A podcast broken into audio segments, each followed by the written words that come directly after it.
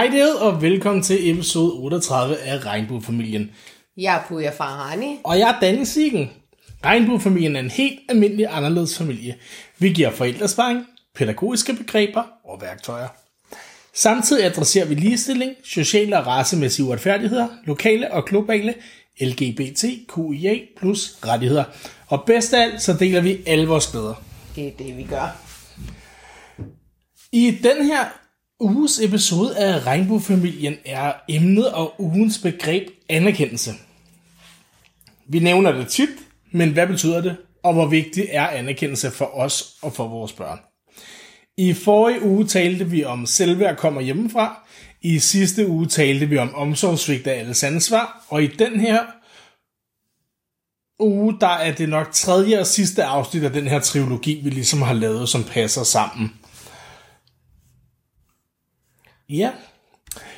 Øh, fordi at, hvad var det igen? Hvis vi taler forskellen på selvtillid og selvværd, så selvtillid det er sådan noget som gode resultater, udseende forhold, hvor at selvværd, det er, at man hviler i sig selv, man har en indre ro, man stoler selv på, man er god nok. Ja. Man er ikke blevet pillet ned. Øh, men hvordan får man det her selvværd? Og hvordan undgår man al den her omsorgssvigt? Det gør man ved anerkendelse og det, man kalder relationspsykologi. Mm. Og jeg ved ikke, om I kender til relationstrappen og kompetencer, men det handler lidt om, måden man ligesom anerkender, det er, at en person skal føle sig set, en person skal føle sig hørt, og det gør, at en person føler sig anerkendt. Men man har ligesom de her trin, der hedder, du ser på personen, du møder personen, du forstår personen, du accepterer personen, du anerkender personen, og du respekterer. Og ved at acceptere, ender det med at anerkende, og det vil ændre ud i respekt. Det var lidt indviklet, men det var den nemmeste måde, jeg kunne forklare på, hvad det var, jeg mente. Det giver god mening. Ja, ikke? Det er meget forståeligt og tydeligt, det du siger. Ja, det er ellers ikke tit, man hører det. ikke herfra i hvert fald.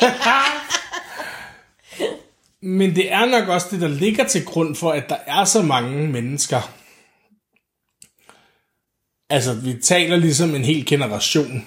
Vi taler mange generationer, der har været udsat på den ene eller den anden måde for omsorgssvigt. Og det er også sådan noget som, at de har dårlig selvværd på grund af, at de ikke er blevet anerkendt i løbet af deres barndom. Det er ikke bare noget, kølingforældre har opfundet. Altså, det er generelt et det er et generelt problem. Det er, jeg talte om i nogle af de første, for jer der har været med hele vejen, I har hørt mig tale om det her lille mand indeni, som råber, eller det her hul inde i maven, som ikke er fyldt ud. Og det er som regel med anerkendelse, og det er selvværd. Men tingene hænger sammen. Og derfor er det så vigtigt at anerkende. Og vi har sagt det før, det der med, hvis du for eksempel... Vi har også talt om bøger, der handler om, at med børnesynet i dag kontra da jeg var barn, det er den der med, at vi er ikke lige stillet med vores børn, men vi er lige værdige. Og både Puja og jeg er opvokset med ikke og heller ikke at være lige værdige. Der så man ligesom, børn skulle ses, de skulle ikke høres, og de havde bestemt ikke noget at skulle have sagt. Og det er jo ikke sådan, så at Char, for eksempel, han bare får lov til at gøre, som det passer ham. Det er stadig os, der bestemmer. Mm, men vi anerkender stadig, at han kan blive ked af, når vi har sagt nej. Og så er det ikke, at vi siger ja.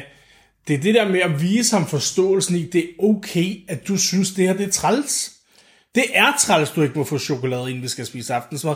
Det kan jeg godt forstå, hvis du lige havde lyst til chokolade. Altså, men det er det der med at komme med en forklaring. Ja, kom med en forklaring, sæt sig ned i øjenhøjde. Bag grænsesætningen. Ja, lige præcis. Og det er anerkendende. Hele den forklaring og øjenhøjden ender ud med at være det, man kalder anerkendende. For der er ikke nogen, der har respekt for, du skal bare gøre det, fordi jeg siger det. Ja, jeg er voksen, jeg har ret. Og hele det der med anerkendelse handler om at forstå mennesket bag.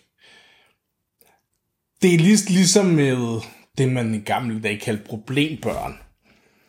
Nu der hedder det så, det er ikke barnet, der er problemet, det er problemet, der er problemet. Fordi at barnet er som regel fint nok, men har været udsat for nogle ting, der gør, at de er blevet et problem. Men vi skal se på problemet og adskille det fra barnet. Fordi på den måde vil barnet føle sig anerkendt, og så vil der være endnu større chance for, at vi får en masse velfungerende unge mennesker, selv folk, der har været ude i noget rod. Lige præcis. Anerkendelse er vejen frem. Jeg er så meget enig. Gav min lille forklaring mening? Det, det er helt sikkert. Eller var jeg ude på dybt vand? Jamen, nogle gange så kan jeg godt bare snakke, snakke, snakke, snakke, Nej, snakke, nej, snakke, det giver, det, giver, det giver rigtig god mening. Man skal Hvis der er nogen... starte med at sige, ses, høres og lyttes til. Ja. Og det er de tre ting, der er i anerkendelsen.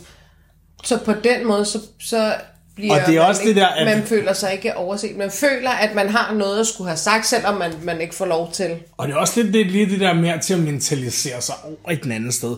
Selvom man ikke er enig, så sæt dig lige den anden sted. Fordi at det, du kan også godt anerkende et menneske, uden at være enig med et menneske.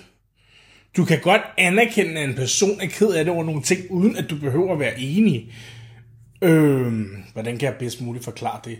Det kan være, du er blevet spurgt om noget, eller du har fået sagt en bemærkning, som der er en person, der er blevet ked af. Men du er ikke enig i, at det var så dramatisk og så over.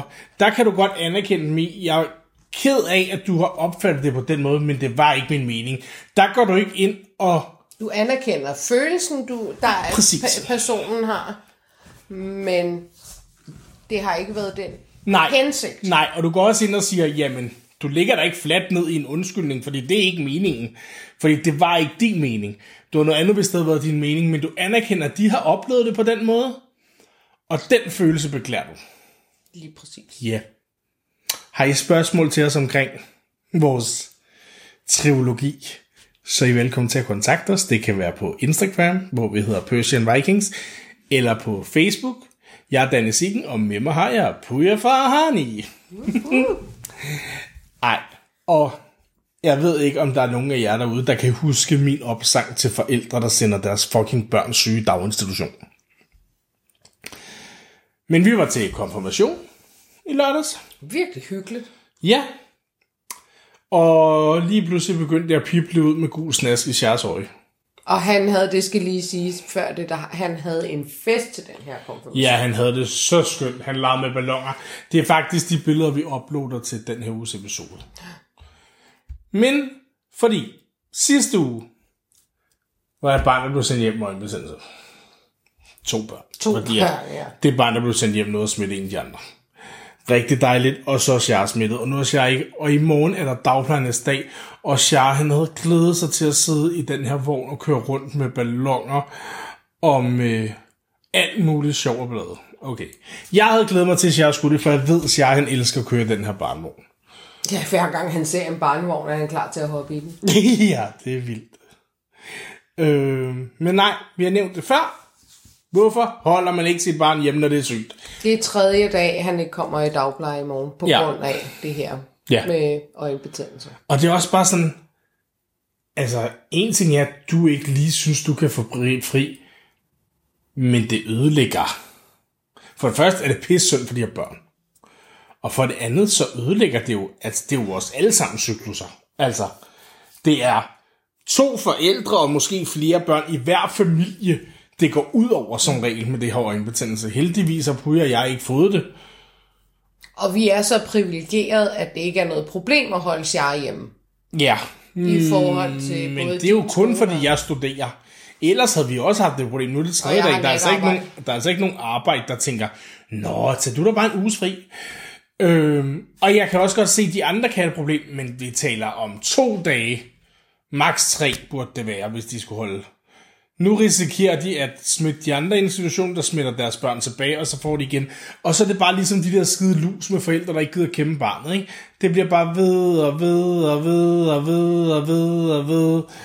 Ja, blev I også trætte der? Det kan jeg godt forstå. Det anerkender jeg. Nej, ved I hvad? Det var lidt, hvad vi havde til jer i dag. Jeg er Danne Siggen, og med mig har jeg Puja Farhani. Tak fordi I lyttede med. Pas på jer selv og hinanden. Vi lyttes ved.